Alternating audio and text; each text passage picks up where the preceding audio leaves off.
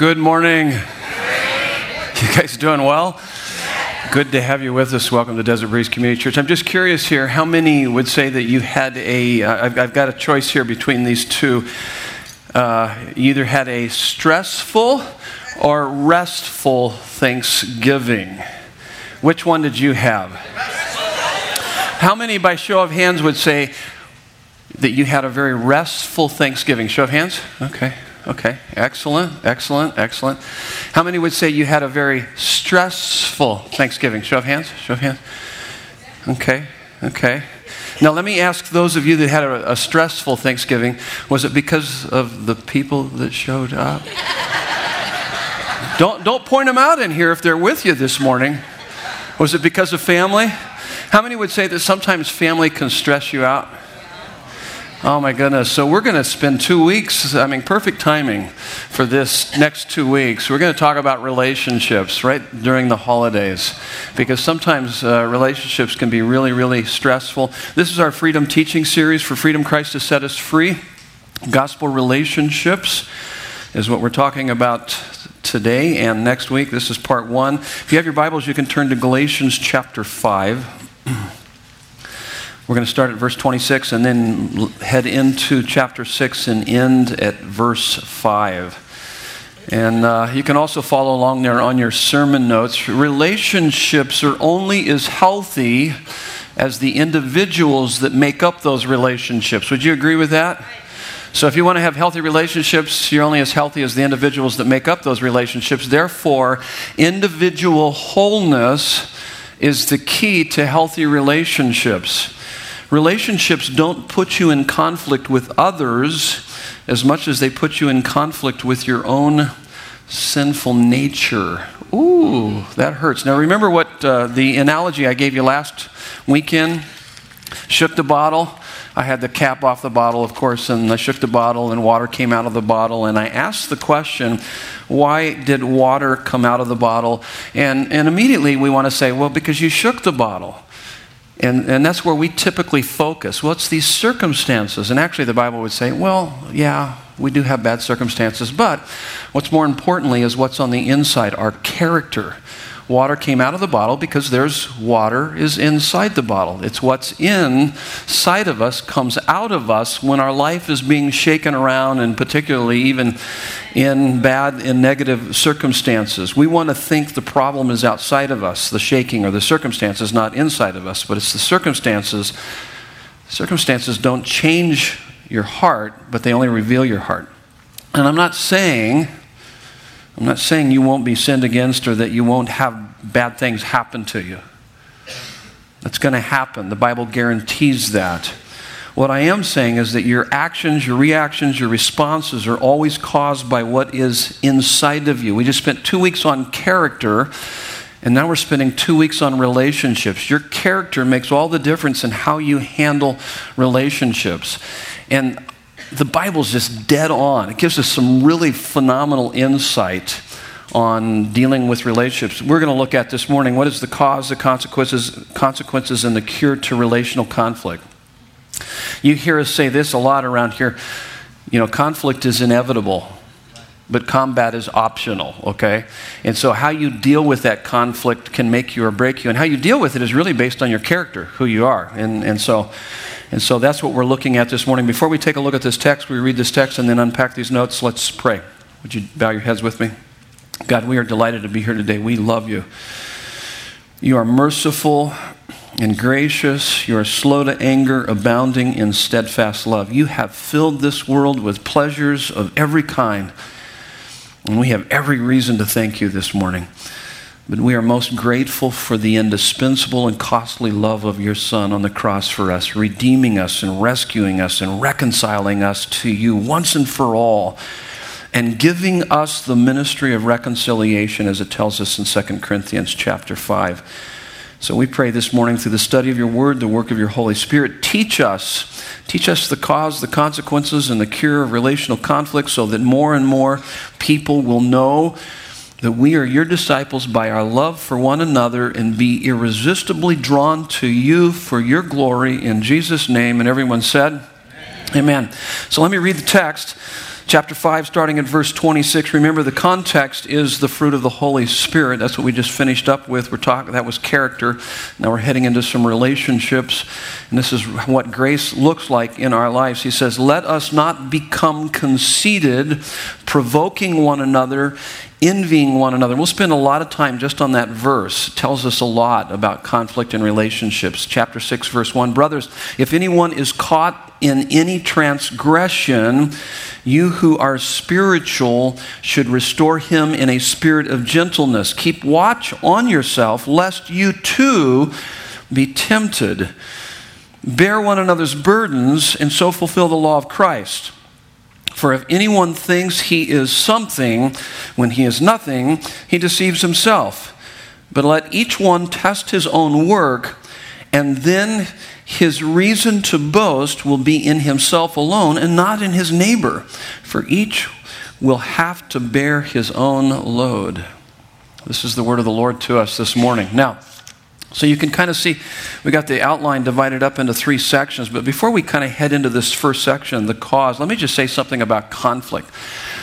There are three, typically when we deal with conflict, there's one of three uh, responses. The first two I'm going to tell you about is, is natural for us to do, and that's usually where we go, and it doesn't really help us in conflict. But the third one is the important way to respond to conflict. The first two ways that we respond to conflict that are, that are bad is that we either fight or we what? Flight. Yeah, the fight or flight syndrome. And that's the bad way to respond to conflict. The right way to respond to conflict is the third way, and is to face, to face it, to begin to deal with it. So don't fight, don't flight, but to face it. And, uh, and what I've learned through the years as a pastor, as a husband, as a dad, dealing with people in my life is that when I've learned to face it, it gives me amazing opportunity to, to grow and to increase in intimacy and maturity, not only in my relationship with God, but in my relationship with others. And that's the benefit of conflict in our lives that we can actually look. Listen, conflict, and when you have conflict with others in your life, it's going to bring to you uh, characteristics and qualities that, that nothing else can bring into your life. And so, this is going to give us some really great insight into that. The, Bible, the Bible's dead on. God is dead on with how do we deal with this, and it's just really great insight. So, first of all, the causes uh, of our conflict is honor, hunger, we get the word conceited, that's in verse 26. Remember what we read? He says, Let us not become conceited. And here's your first couple fill in the blanks. It is a deep insecurity committed to proving our worth and value to ourselves and others. I kind of jumped ahead there. Look at the word conceit on your notes. The Greek word is kenodoxoi.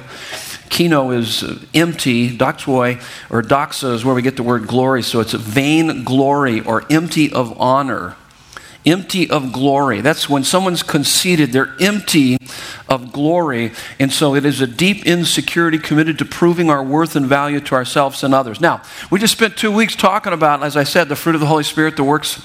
Works of the flesh, fruit of the Holy Spirit, desires of the flesh, desires of the Spirit. Verses 16, 17, and 24 talk about the desires of the flesh, the word desires is epithumia, and it means over desires. It's taking a good thing and turning it into an ultimate thing in our lives. You hear me say this a lot. So it's taking your marriage or your job or your kids or any number of things, and it's important that they're, they're valuable to you, but we, we put too much value on them.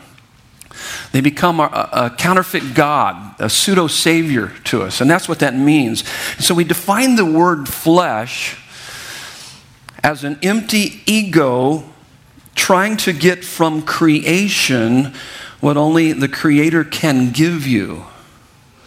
So that's the flesh. So with the desires of the flesh, epithumia, so good things that have become ultimate things in our life, they become too important to us. And we can't live without those things. I can't live without getting married or having a spouse that affirms me or having my kids turn out a certain way or having a successful job or career. I can't live without those things. They become they begin to drive our lives. They control our lives. That's what he's talking about here. The word glory is a word that means weight, significance, importance. It means that, that I matter. My life counts. And so we tend to do that with, with temporal things as opposed to eternal things. I know my life will count if I could just achieve this or acquire that or accomplish this. Now, you might not be saying that to yourself consciously, but we all do that subconsciously. There's things in life, and so the Bible says that's works of the flesh. And it's to replace God with something that's very temporal, to exchange the eternal for the temporal. And, um, and so it really creates all kinds of problems. There's nothing more dangerous than an insecure, glory hungry man. Bars love them, casinos expand because of them, gangs recruit them. There's nothing more dangerous than an insecure, glory hungry woman. Nightclubs love them. The seductive fashion industry expands because of them. Controlling, glory hungry men take advantage of them. Now,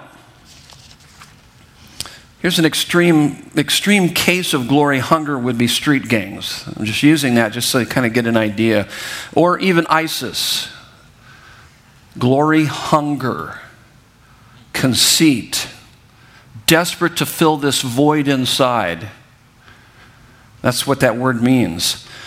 So, street gangs or, or biker gangs are, are, usually filled with, with young or old men who are glory hungry, feeling unvalued by families and society. And if you, you walk down the street and just barely slight them, they will pull a gun on you. Why would someone do that? They're glory hungry.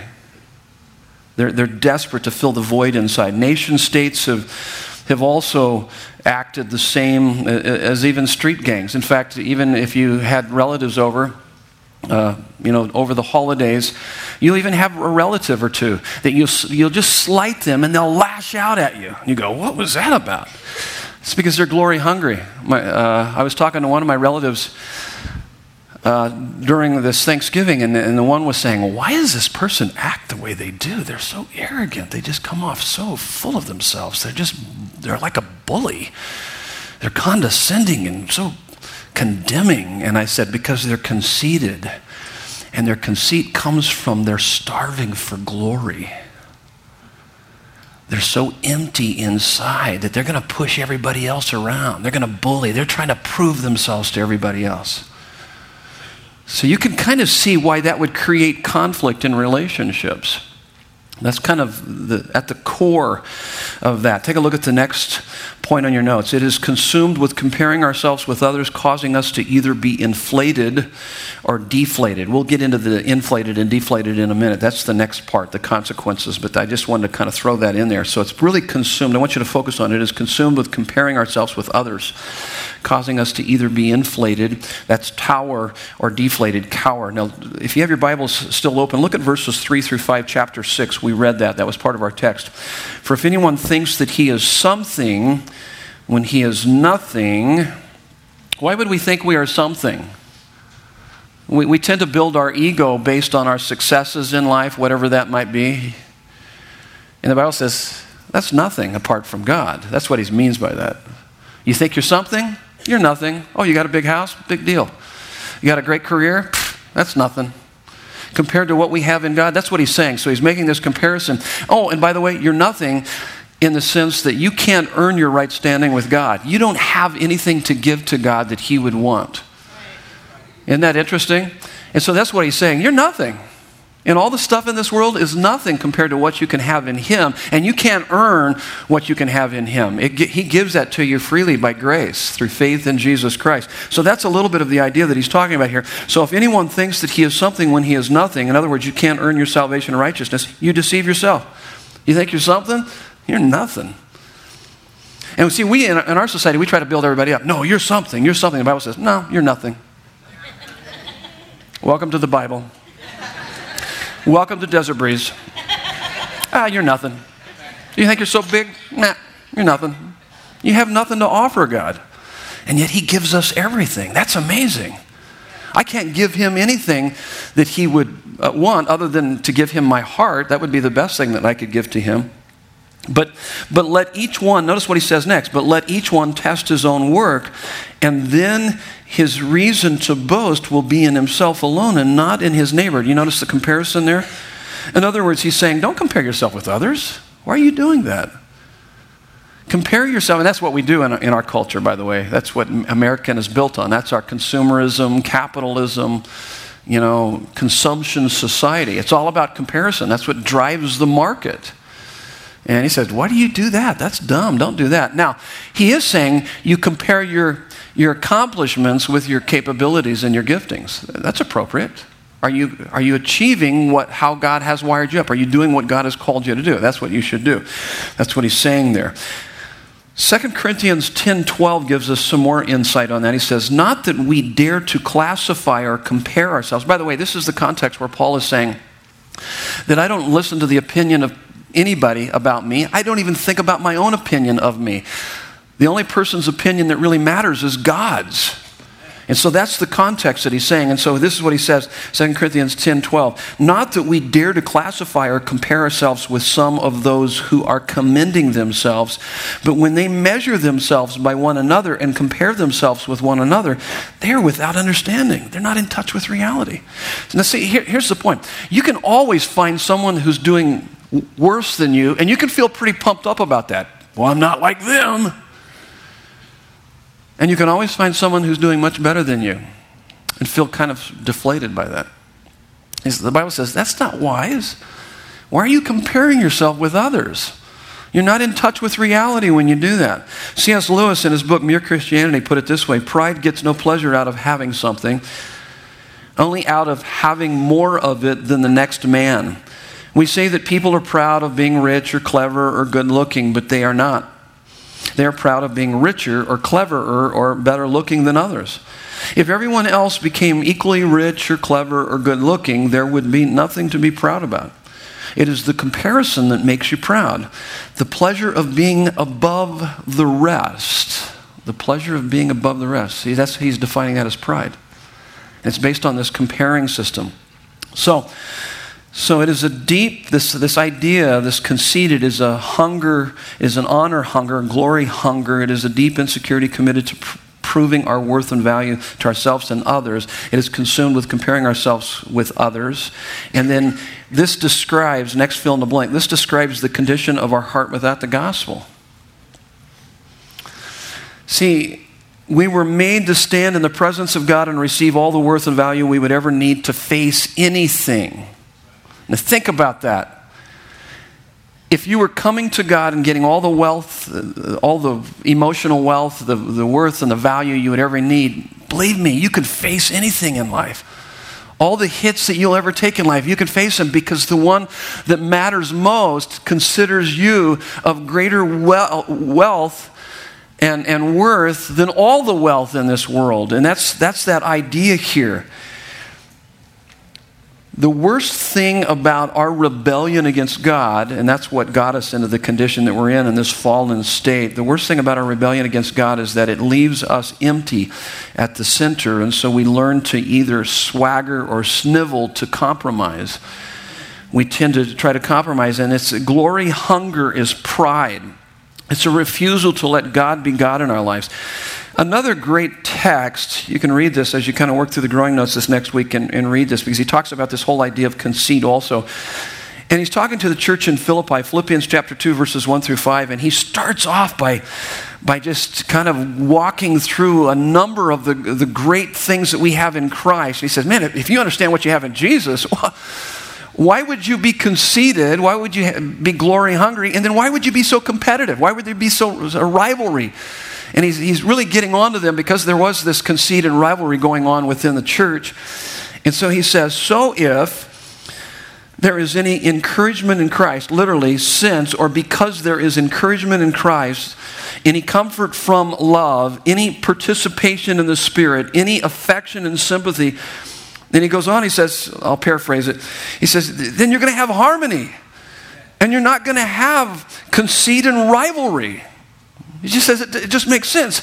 And, and any time that I, I become kind of a bully or I'm condescending or I'm con- condemning to others, it just shows me that I'm glory hungry.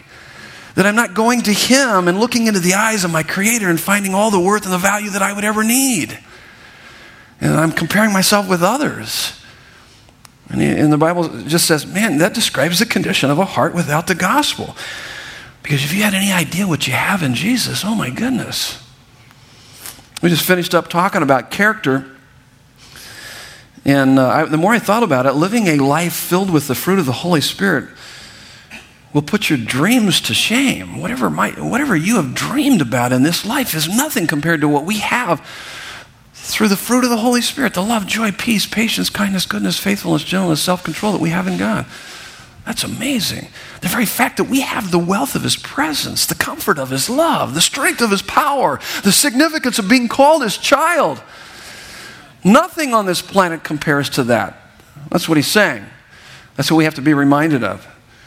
Now, this brings about some consequences. The consequences are provoking and envying. Back to verse 26. So he says, Let us not be conceited. Why?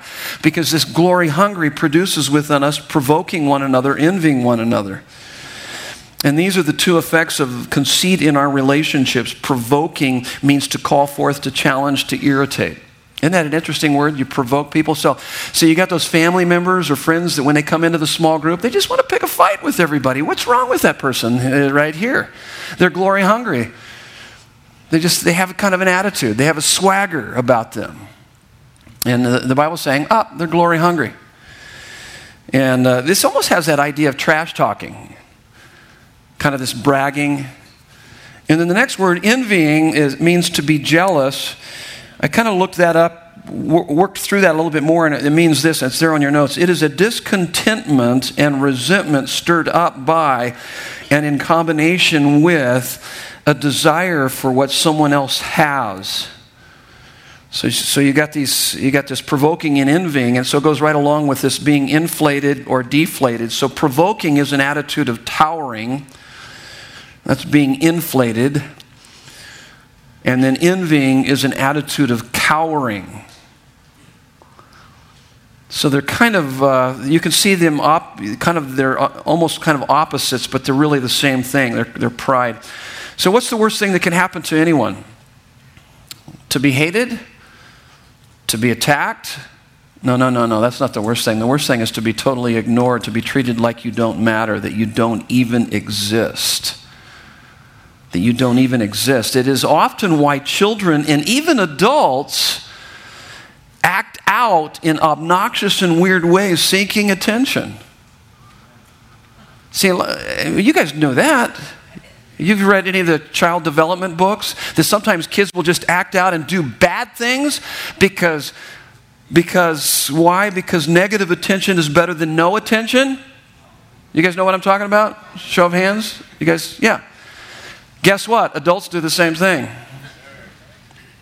Adults have, you know, sometimes haven't grown up, so I'm going to draw all the attention to me. Hey, everybody, look at me. I'm going to stir things up a little bit. Yeah, people don't like that, but at least I get a little attention because I'm so glory hungry.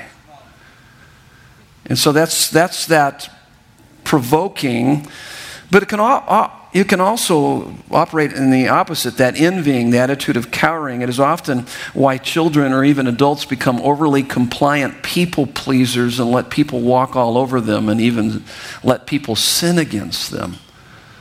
Does that make sense? Because you're glory hungry.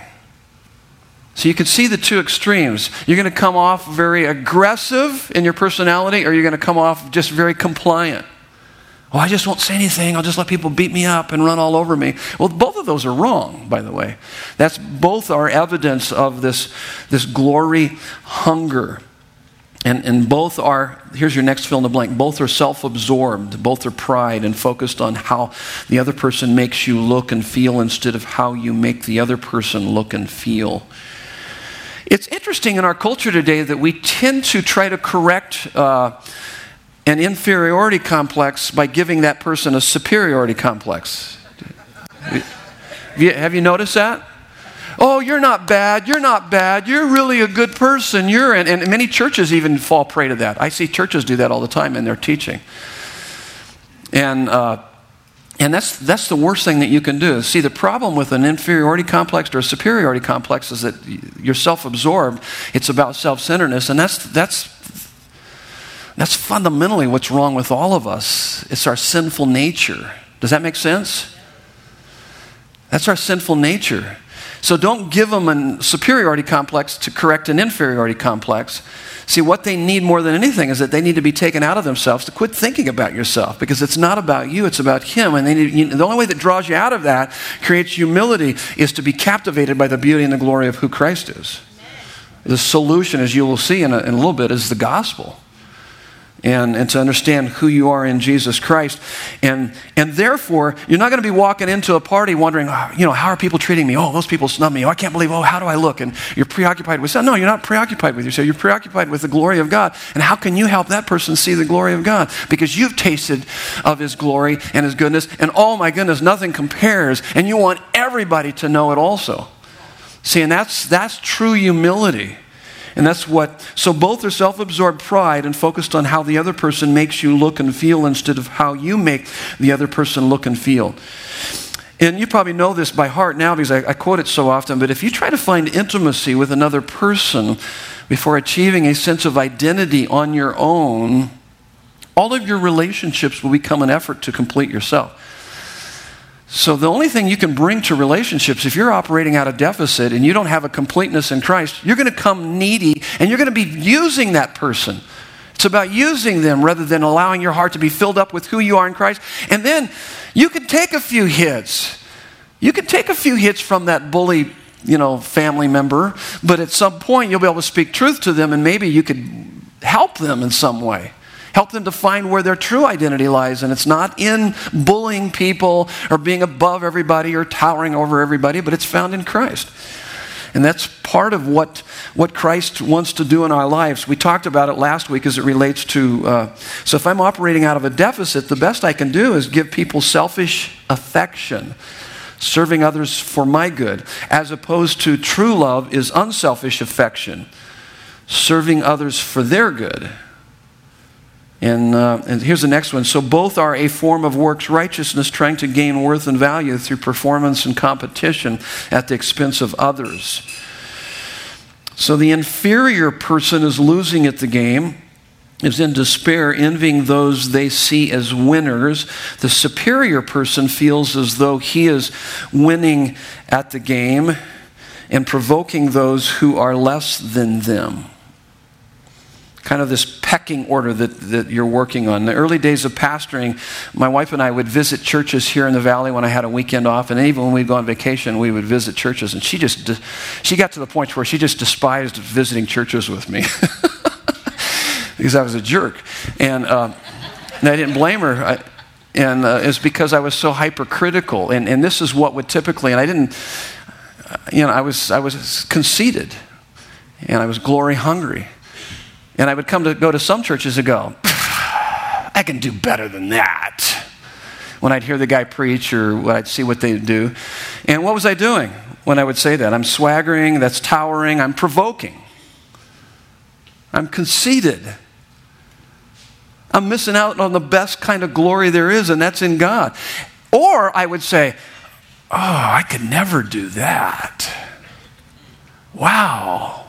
This church is way beyond what we could ever accomplish. What was I doing there? I was sniveling and cowering and envying, only for God to expose my heart and say, Wait a minute, you have me, you have my glory. What the heck are you thinking? Now, by the way, before you start pointing a finger this way, you need to know you do the very same thing you do the very same thing in the area where you have misplaced your identity. We all do. It's called the works of the flesh, it's called the desires of the flesh. There are things in your life where you have built your sense of identity apart from Christ, and you have a tendency to compare and to compete with those that are in that same bracket that you're in. And you'll do the same thing. And you'll say, I could do better than that. Or, oh, I can never do that. You're going to be inflated or deflated because of that. Don't go there. That's a bad place to live. Man, you're missing out on the beauty and the glory of Christ and who you are in Him. And it just it creates all kinds of uh, all kinds of crazy stuff in our life. And uh, here, let me go through this. Here's a good checklist. There's a good checklist. We are all a mixture of the two, but most of, all, most of us naturally lean toward one or the other. Do you have a tendency to provoke or envy in relationships? Let's go through this checklist. Just think about yourself. Don't think about the person sitting next to you. Do I, do I have a tendency to blow up or clam up? Do I have a tendency in conflict? Do I blow up or clam up? How many, by show of hands, would say, well, a little bit of both? You guys are bipolar. We've got medication for that. okay, it's the gospel. Okay, uh, how about this next one? Do I tend to pick arguments or avoid them? I mean, I have people that, that will come to the church and they'll try to pick fights with me. And it's like, give give me your best shot. I don't know what you're trying to prove, but obviously you're glory hungry because I'm not going to, you know, yeah, you probably are smarter than I am. Okay, so what? What does that mean? You know, and it's interesting how people come in and they'll begin to question me theologically and all these other things like that. And it's like, yeah, you're pretty smart. Okay, so what have you proved? Uh, and so it's just, it's kind of interesting. And so, do I tend to pick arguments or avoid them? Do I tend to get down on certain people groups? Oh, those, those Democrats. Well, no wonder this country is going down the tubes. Look at who he voted for on his bumper sticker. This guy's a loser. You know, there's this uh, that language that we kind of look at different people, or those Republicans, those, you know, are there certain groups of people? No wonder this place is a mess. Look at those people. Or do you tend to get embarrassed and intimidated around certain people and groups? Do you feel real self conscious around certain people? Oh, they got a lot of money and oh, we got to act really good here. So it's kind of interesting. So when criticized, do, you, do I get angry and judgmental? Do I attack right back or do I get very discouraged and defensive? Do I make lots of excuses or, or give right in? Do I often think I would never, ever do what this person had done? I mean, I've seen pastors who have fallen uh, due to immorality, lose their church, their family, and everything. And in the past, I, I, would have said, Oh my goodness, I can't believe that guy did that. And the Lord correct me on that. But by God's grace, but by my grace, if it wasn't for my grace, you would have done that. Made that very clear to me. It's like, Oh yeah? Who do you think you are? And, uh, so, do I think that I, I would never ever do what this person had done? Or do I often look at and say, I could never ever accomplish what this person does? The tendency to put people up on a pedestal. It's like, oh, wow. So, I gave you some verses here.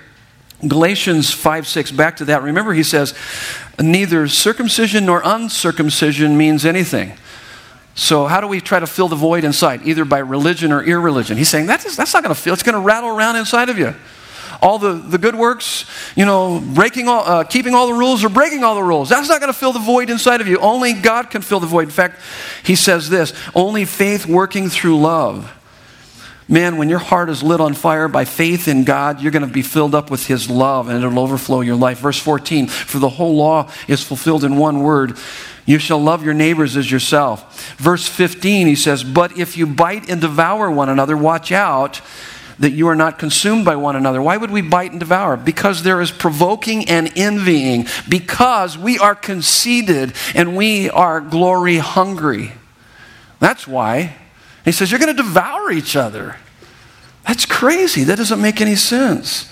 C.S. Lewis says humility is not thinking less of yourself, it is thinking of yourself less. It is a blessed self forgetfulness because you are captivated by the love and the glory and the beauty of Jesus Christ, and you begin to understand how much worth and value you have in Him. I love what uh, Tim Keller says in his book, The Freedom of Self Forgetfulness, listen to what he says. I like the way he says it here. He says, Friends, wouldn't you want to be a person who does not need honor nor is afraid of it? Someone who does not lust for recognition, nor on the other hand is frightened to death of it? Don't you want to be the kind of person who, when they see themselves in a mirror or reflected in a, in a shop window, does not admire what they see but does not cringe either? Wouldn't you like to be the type of person who, in their imaginary life, does not sit around fantasizing about hitting self esteem home runs, daydreaming about successes that gives them the edge over others? Or perhaps you need to beat yourself up or perhaps you tend to beat yourself up and to be tormented by regrets. Wouldn't you like to be free of them? Wouldn't you like to be the skater who wins the silver and yet is thrilled about those three triple jumps that the gold medal winner did? To love it the way you love a sunrise? Just to love the fact that it was done? For it not to, to matter whether it was their success or your success? Not to care if they did it or you did did it, you are as happy that they did it as if you had done it yourself because you are just so happy to see it. Isn't that crazy? I want that. And that's the humility that comes as a result of being captivated, hearts smitten by the beauty and the glory of Christ. And that leaves us to the last section here the cure is the gospel. It gives me, here's the first one, it gives me a whole new identity, not based on comparisons with others, making me either superior or inferior to others, but, but humble confidence. We've talked about this a lot, this humble confidence in our life. Back to verses 3 and 4 of our text. So you see this in our text. For if anyone thinks that he is something when he is nothing, he deceives himself. There's humility. Verse 4. But let each one test his own work, and then his reason to boast will be in himself alone and not in his neighbor. There's the confidence. Next point on your notes. It humbles us by reminding us that we are sinners saved by grace. So it's indispensable. There's no other way that we could be reunited to God by, but by grace. And at the same time, it gives us confidence by reminding us that we are loved by the only one in the universe that matters. So here's what's crazy about the gospel. If, and, and hopefully, when you start hanging out with us, you're going to hear this gospel message over and over and over again. And believe me, I never get tired of it. Any more than I would get tired of my bride telling me that she loves me. Okay? I never get tired of that. And so, even more so, I never get tired of hearing the gospel message. Because you know what? We haven't heard it enough. And we need it more and more so that it goes from our head down into our heart. And John 3:16, Romans 5:8, it just tells us that God is so committed to your unspeakable and glorious joy that he was willing to plunge himself into the greatest depths of suffering for you. For you and I.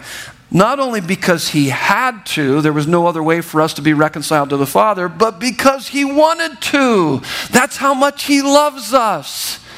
He loves us that much. It's amazing. It's an amazing love. And this is here's the next point. I am a unique, one of a kind, original masterpiece.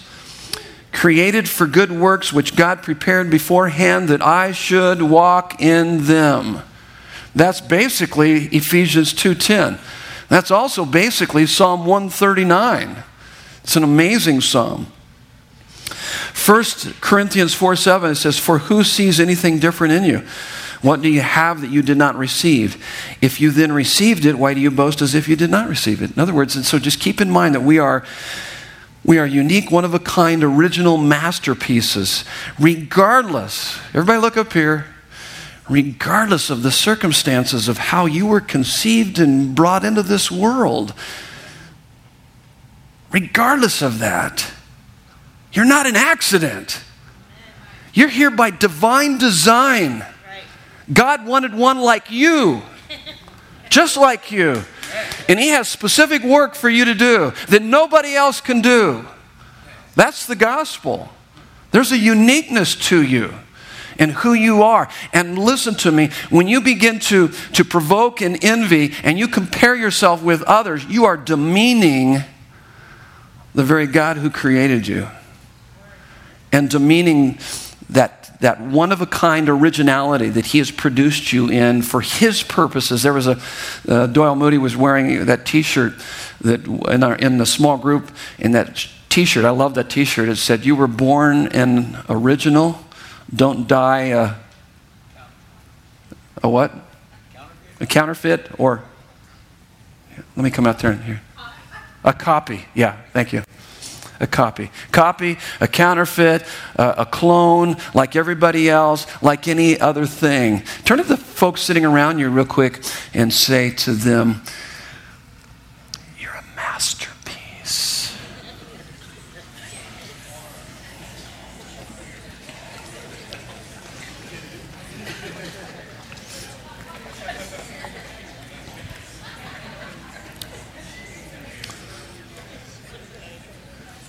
This gives a whole new meaning to the phrase, you're a piece of work. Okay? You are a wonderful piece of work in the hands of Almighty God. And I'm not sure what He's going to be doing with you, but He's doing something, and He adores you, and He loves you. And I'm just waiting to see what He's going to do. And I know it's going to be really something fantastic. Praise God. Praise God for His grace. Praise God for His grace. And then, to the degree that I am working for my identity, worth and value, that's the next fill in the blank. Working for my identity. We're not to work for our identity, by the way, we're to work from it. You know that. But, but to the degree that I work for my identity, my worth and value, is to the degree, see if you can follow this logic, is to the degree that I will either feel superior, confident, but not humble. In other words, it will go to my head, I will be inflated when I'm winning, or inferior, I will be humble but not confident when I'm losing. It'll go to my heart. Success has a way of either going to our head or going to our heart. So when I find myself either being inflated or deflated, you got to be you got to be aware of that, by the way, to be able to deal with it. And I can begin to wrestle with that a little bit. Say, wait a minute, why am I why am I so excited about this? I'm a child of God. That's even better. In fact, uh, so that's why he says in, in Galatians 5 6, neither religion nor irreligion counts for anything, but only faith working through love. Listen to what John 5 44, Jesus is speaking to the, to the religious leaders. I mean, these guys were the prestigious, very religiously smart, kind of, uh, kind of the rock stars, you know, athletic stars, movie stars of their day, really, in a lot of ways. They were highly esteemed. And he says, How can you believe? Believe in Him, that is, when you receive glory from one another and do not seek the glory that comes from the only God. You hear what he's saying? He's saying, why would you exchange the glory of, okay, you're a CEO to a Fortune 500 company, big deal. You can have my glory and you would exchange it for that? Or, or you've got a few Super Bowl rings. Okay, that, that's, that's okay but it's nothing compared to the glory that, that I have. And that's what he's saying here. He says, How can you believe when you receive glory from one another and do not seek the glory that comes from the only God? Okay, you've got your doctorate, you're professor at a prestigious university. But why would you exchange that? And nothing wrong with that. That's, that's good. But, but that doesn't even, that, that pales in comparison to, to knowing my glory. I mean, and, and, I mean, that's kind of lofty what I just said there. But for us, it would be maybe the success at, at home having a successful home, having, having a, a spouse that affirms you. Why would you trade that for the glory that you have in, in Christ and what He says about you? Or having kids that, that do good in school, or having a successful business, or any number of things. That's what He's saying. Why would you do that? When the only person in the universe whose opinion matters considers you of greater worth than all the wealth in this world. Do you have any idea what you're exchanging God for? You're, you're, you're believing the lie and you're exchanging the truth of God for a lie and worshiping and serving created things more than the Creator. 125. I mean, I mean, how much more worth and value do you need than for the Creator of the universe to love you and rejoice over you and give His life for you? I mean, we've been talking about that throughout this whole series. And, and, listen, there's no good circumstances. Think of the best circumstances in your life. They don't even come close. They can't give you the love, joy, peace, patience, kindness, goodness, faithfulness, gentleness, self control that only Christ can give you. The worst circumstances in life cannot take that away. They cannot take His presence away from you. They can't take that away. There's nothing. That's what we have in Him. That's the point. And so we must preach the gospel to ourselves. When uh, feeling inferior, you must say, Jesus Christ, approval of me, not anyone else's, is my identity, worth, value, and righteousness. I get I get snubbed by a close friend. That's when you got to preach the gospel to yourself. When you get so devastated, oh, I lost my job. I went through this. I've done that. You're feeling pretty beat up by life. It, you know, this, the failure is going to your heart. That's when you preach that. But when it's going to your head, you got to recognize it. When, when feeling superior, you must say, what I think of me is not important, is not the important thing.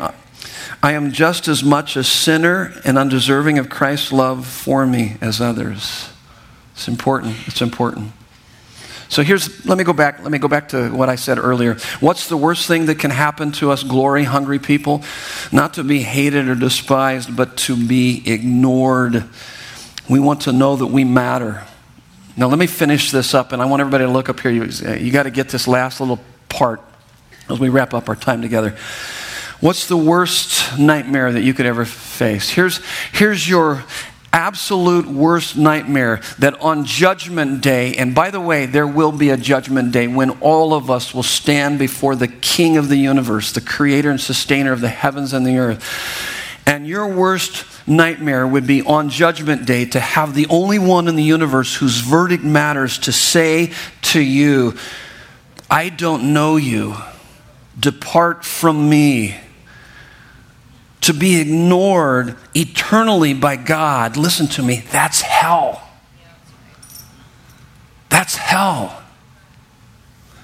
For people who have done everything they can to be free from God, to be their own boss, to live lives of ingratitude to the one to whom they owed everything, and then for them to stand before their Creator and for Him to say to them once and for all, I don't know you. Depart from me. I don't want that for anyone that's part of this church. Here's your greatest dream come true. On Judgment Day, to have the only one in the universe whose verdict matters to say to you, You are my beloved child in whom I am well pleased. You got glimpses of that on earth through the revelation of my word and my son and through the work of, of my Holy Spirit. But now enter into my eternal joy and happiness. See, that's a dream come true. Now, here's your choice it's either going to be eternal separation from God or eternal celebration with God.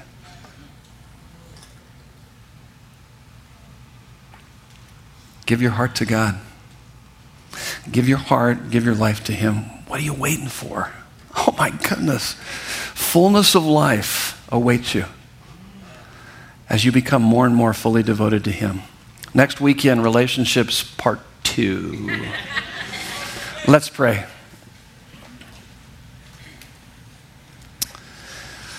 Father God, because we are glory hungry, we desperately try to fill ourselves with, with temporal glory all kinds of things in creation, but end up empty. But your Son, our Savior, Jesus Christ, who was true glory, emptied himself of his glory so that we could be full. Philippians 2 makes that clear. He cried out on the cross, My God, my God, why have you forsaken me? He was ignored so that we would be forever remembered by you, the only one in the universe that matters.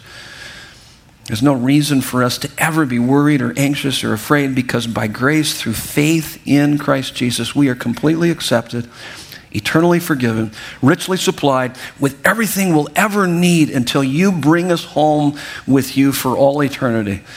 So, out of this spiritual and emotional wealth, may we be people of humble confidence, putting on display your beauty and glory through our relationships. In Jesus' name. And everyone said, Amen. Love you guys. Have a great week.